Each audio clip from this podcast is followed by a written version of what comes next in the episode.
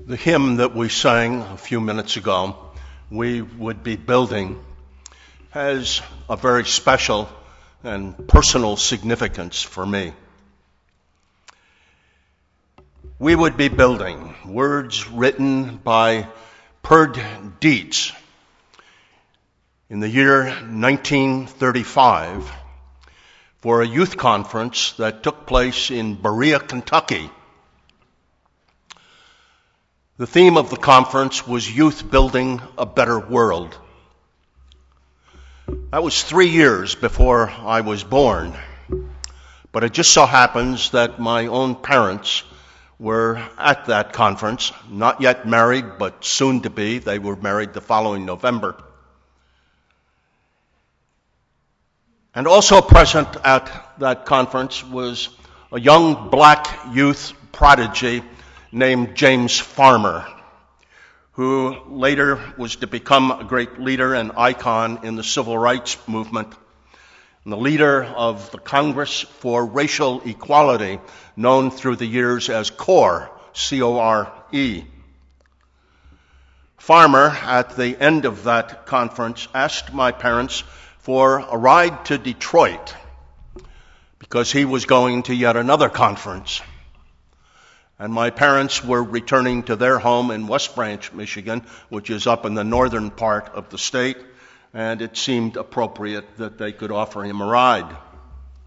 But because guest homes were for whites only at that time, guest homes, you remember those, they were the, the precursor of motels, uh, were for whites only. It meant that my parents, with James Farmer as passenger, would have to drive all night to Detroit. And all of a sudden, the relevance of that conference for my parents was seen in bold and stark relief as the reality of systemic racism reared its ugly head along the highways and the byways of these United States. Combating racism had been one of the many topics discussed at the conference and certainly constituted a pivotal moment in the continuing development of my parents' idealism. There's no question at all where I get my own idealism. It comes directly from them. But the author of that hymn, Purd Deitz, was someone that later in life I happened to meet in person and I actually have a parchment copy of this hymn signed by him personally somewhere in the belongings that Carol and I have accumulated over 56 years of marriage. But I tell part of this story. It's more dramatic than I've let on, but I tell the story for several reasons. First, to illustrate that the journey of fighting racism travels a long and seemingly unending road in our country. Second, as my father pointed out to me many times, and much to my chagrin and irritation, we have made considerable progress over the years in combating racism. At several, several, several junctures in my life, I have doubted that sincerely. But the third reason for telling the story is to remind us again that we are linked with the rest of the world in that interconnected web of creation, and that fighting racism here is also fighting racism around the world.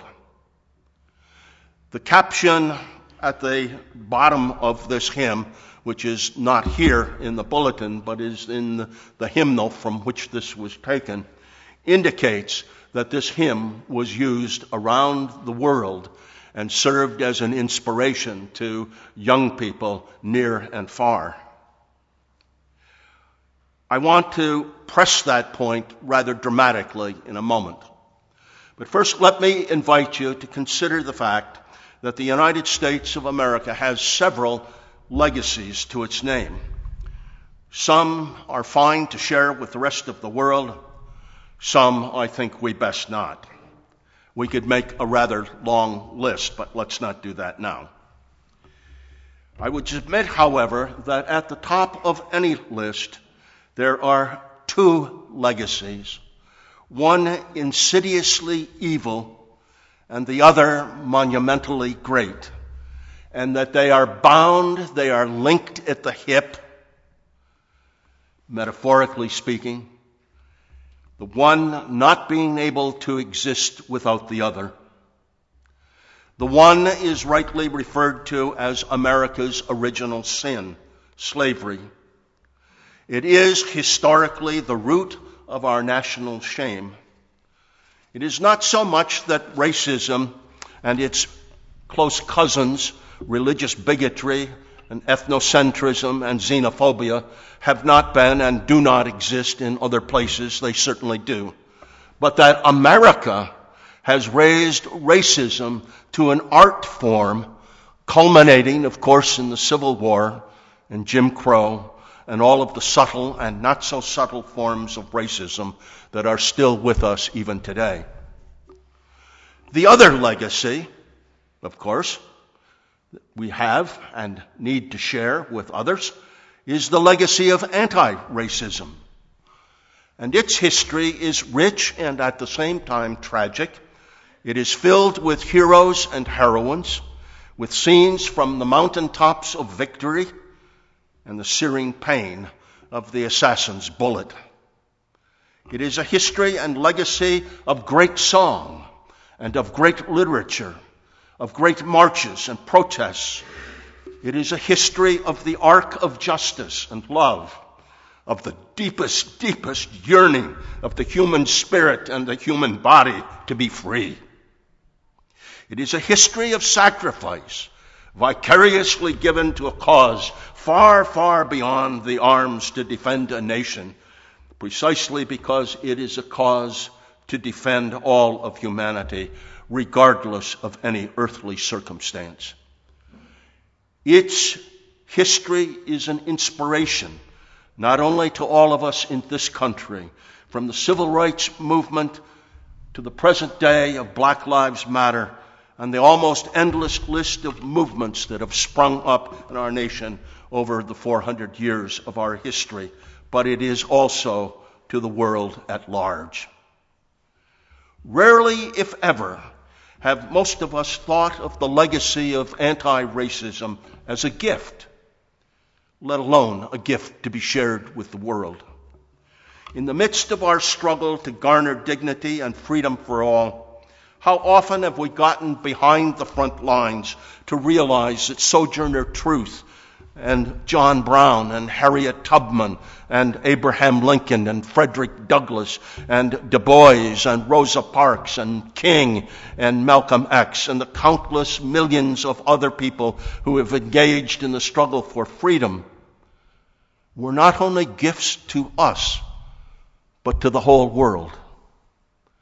It is important, I think, and even crucial to see not only that racism is an evil on the one hand, but that anti racism is a continuing gift to all of us and to the world as together we struggle for freedom.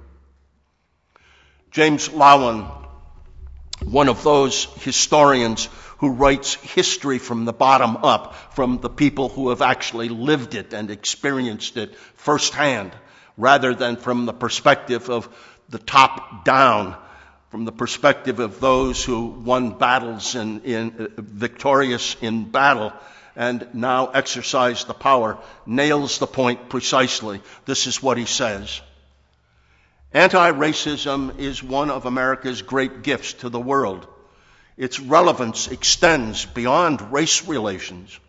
Anti-racism led to a new birth of freedom after the Civil War. Twice, once in each century, the movement for black rights triggered the movement for women's rights. Throughout the world, from South Africa to Northern Ireland, movements of oppressed people continue to use tactics and words borrowed from our abolitionist and civil rights movements. The clandestine early meetings of anti communists in East Germany were marked by singing, We Shall Overcome. Iranians used nonviolent methods borrowed from Thoreau and Martin Luther King to overthrow their hated Shah. On Ho Chi Minh's desk in Hanoi on the day that he died was a biography of John Brown. Among the heroes whose ideas inspired the students of Tiananmen Square and whose words spilled from their lips was Abraham Lincoln. Indeed, those very words that Carl read a moment ago.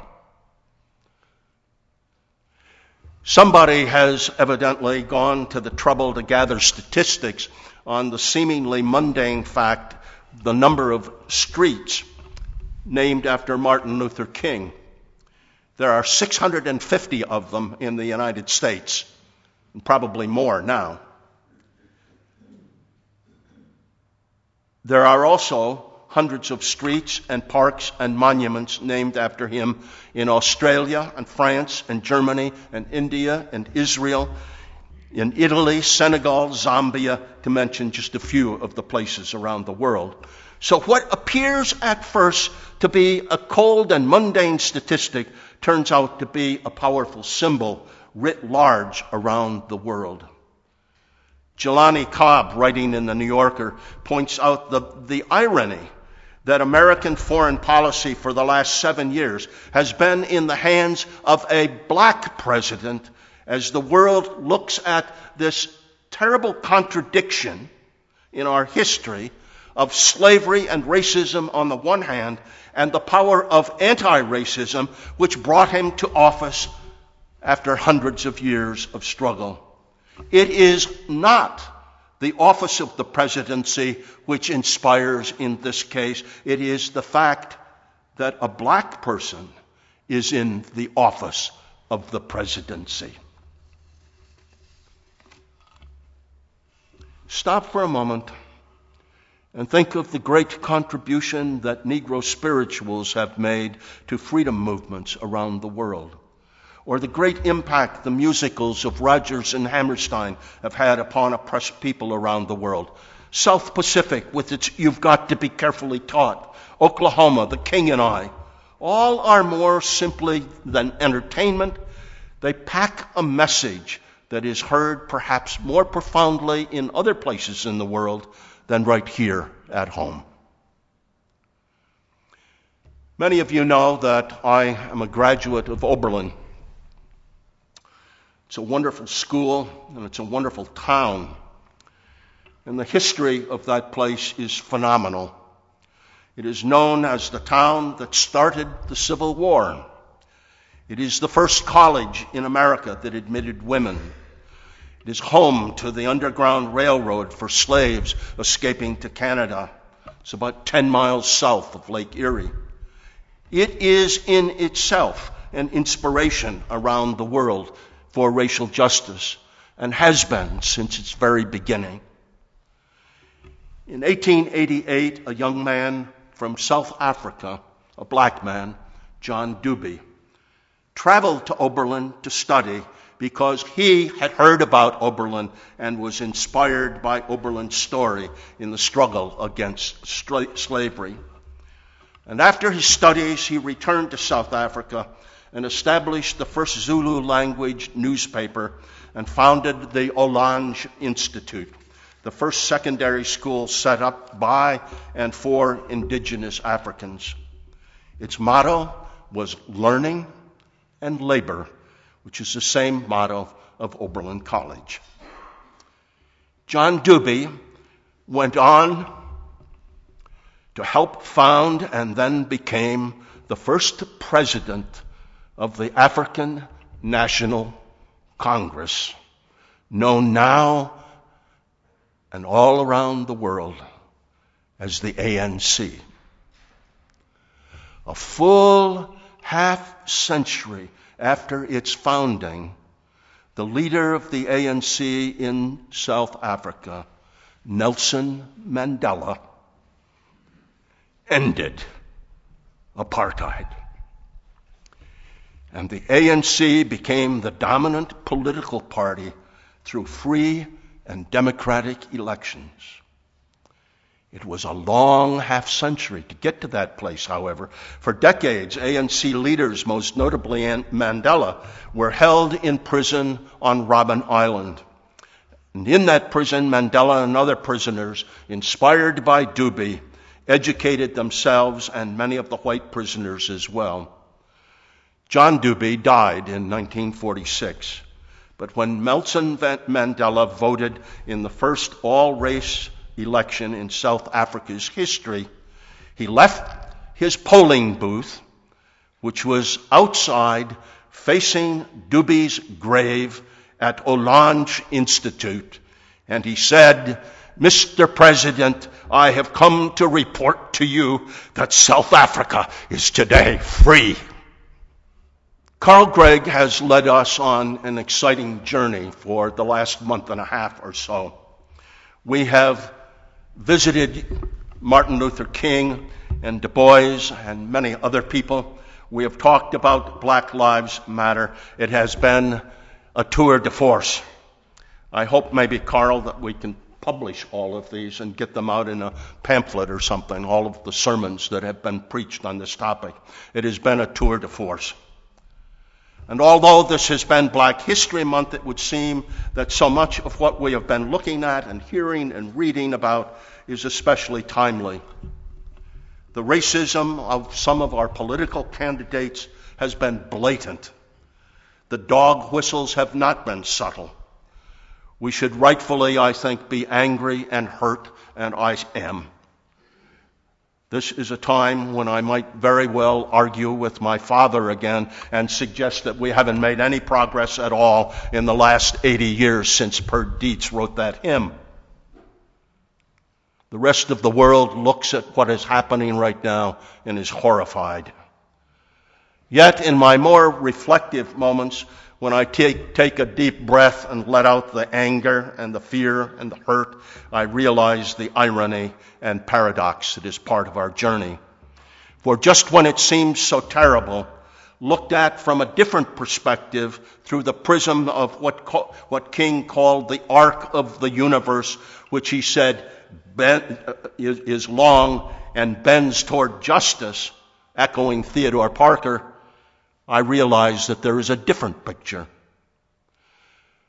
We are, for instance, talking about race and racism more than we have in a whole generation. And it is not talk behind the scenes either, but is on, pro- on prominent display. Hillary Clinton is talking about systemic racism. Most people don't even know what that is. That's progress. We here in Frederick are discussing and debating the place of Roger Taney's statue. This is significant because we want to preserve history on the one hand and tell the truth about the story, but in our growing maturity, we no longer find it appropriate to honor and glorify racism. So, how do we remember to tell the story of our past and at the same time lift up for all in the world the fruits of anti racism. The Confederate flag has come down in many places because of what it represents. But many would suggest that it cannot simply be put in the closet and forgotten for all of the evil and the suffering that it represents, any more than we should ever forget the Holocaust. There is a movement to do away with the state song of Maryland. Do you know that song? It's a song that glorifies the Confederacy, disparages in sick and pathological language the Union, calling for vengeance and referring to the North as scum. Governor Hogan doesn't want to change it, but you just wait. Justice Scalia has just died, that great defender of 19th century jurisprudence. And in all deference to Ruth Bader Ginsburg's friendship, uh, didn't seem to mellow the man very much. And he, along especially with John Roberts, who has fought a long battle on this issue, gutted one of the fundamental tools of anti racism, the Voting Rights Act. Scalia said in his statement about this act, he said, and this last enactment is referring back to to 2013 when it was approved. It was later rejected. At this last enactment, I quote, not a single vote in the Senate against it. Now he says, I don't think that's attributable to the fact that it is much clearer now that we need this. I think it is attributable to a phenomenon that is called perpetuation of racial entitlement. It's been written about. Nobody's ever been able to discover where it's been written about, but that's what Scalia said. Whenever a society adopts racial entitlements, it is very difficult to get out of them through any normal political process. I don't think there is anything to be gained by any senator to vote against continuation of this act, and I'm fairly confident that it will be reenacted in perpetuity unless a court can say it does not comport with the Constitution. And of course, that's precisely what the court finally said. Yes, Justice Scalia, it is difficult to get rid of racial entitlements. The problem is that you were talking about black and minority entitlements. Affirmative white entitlements have existed for almost 400 years in this country. Well, at least for white men, they have, not for white women. And we are far from getting rid of those. It's called white privilege. It is the paramount paradigm of our era.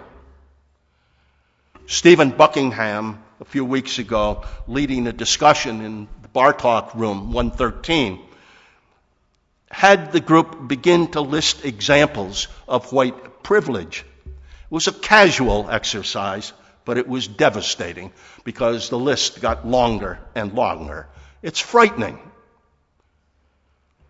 Justice Scalia and John Roberts, you may not be personal racists, but what you have done results in systemic racism all over again. And then, Justice Scalia, there were your comments in the Texas affirmative action case about a slower track for black college students. Do we really need to go there? That hardly reaches the level of a dog whistle. There are two big legacies at the top of this list in America racism and anti racism. Both legacies stand in front of us and in front of the world constantly. We might wish the former to go away, but it is very unlikely since its roots are so deep. All the more reason that the latter not go away either, and that it become ever strengthened and empowered. We have our work cut out for us here in Frederick, in the larger community, and indeed in our world, including creating a Supreme Court that indeed does uphold the Constitution as amended something called the 14th Amendment. You've heard of this Abraham Lincoln guy? It may be that, like King, we will never reach that promised land. But for the sake of the world, we need to keep climbing the mountain so that we can look over and be inspired to do more. We are called, as my friend and colleague Purd Deitz, who wrote that hymn, said way back in 1935, to build temples that will bridge the human rift, to dream the dream that hardens into deeds of justice, to love so deeply and profoundly that we heal the brokenness of our collective lives, that there might be, at last, freedom for all. Amen two final thoughts as we prepare to go. One of my touchstones um, personally in doing anti racism work is to keep in mind that racism is as real as Wednesday is real. And it's just as much a social construction as Wednesday is a social construction. We know from biology that 99.99% of all human beings are the same at the DNA level, but we have, a, we have developed a history of racial prejudice for contingent historical reasons, and we can choose to dismantle that racial prejudice. That being said, as we, one of the things you hear back in response to, to the assertion Black Lives Matter is that all lives matter. And, and of course, all lives matter. But that being said, we learned in the 70s from second wave feminism that saying men was insufficient. Of course, men and women are both human beings, but we learned that it was necessary to say men and women, and that male didn't represent both. In the same way that, given the history of racial prejudice in this country, it's insufficient to just say all lives matter because it's precisely black lives that haven't mattered. And so, in that spirit, if you haven't, if some of you may listen to Krista Tippett on NPR or on Being, you can also podcast her later or listen to it on the website. Incidentally, Krista Tippett will be one of the keynote speakers in Columbus this summer at the UU General Assembly. But she, uh, there was a, they had a, two Black Lives Matter activists on her program, and I want to share with you just one paragraph in closing that stood out to me from that interview one of the activists said that for her, Black Lives Matter is a rehumanizing project, realizing more fully that we're all human beings. That we've lived in a place that has allowed us to believe and center only black death We've forgotten how to imagine black life, and then she went on to talk about how she was a, she was a longtime science fiction fan, but there are ways in which she had also come to see many science fiction movies as horror movies, as she realized at a certain point that there were no people of color in most of those science fiction movies, and she came in to think, does your future not have people of color in it? And began to be quite horrified by that, even by utopian science fiction movies. So she continues, our imagination has only allowed for us to understand black people as a dying people. That's been our collective imagination. Someone imagined handcuffs. Someone imagined guns. Someone imagined jail cells. Well, how do we imagine something differently that actually centers on black people and sees them in a future with hope? Let's imagine something different that imagines that black lives matter. So, in that spirit, as you go from this place, continue your journey in love. Care for one another and care for this one earth. Do justice and make peace. Know that whatever taste or touch you've had in this time and place of hope, of love, of peace or joy, that goes with you out into the world. We're different for having spent this time together. So live boldly and with thanksgiving. Go in peace.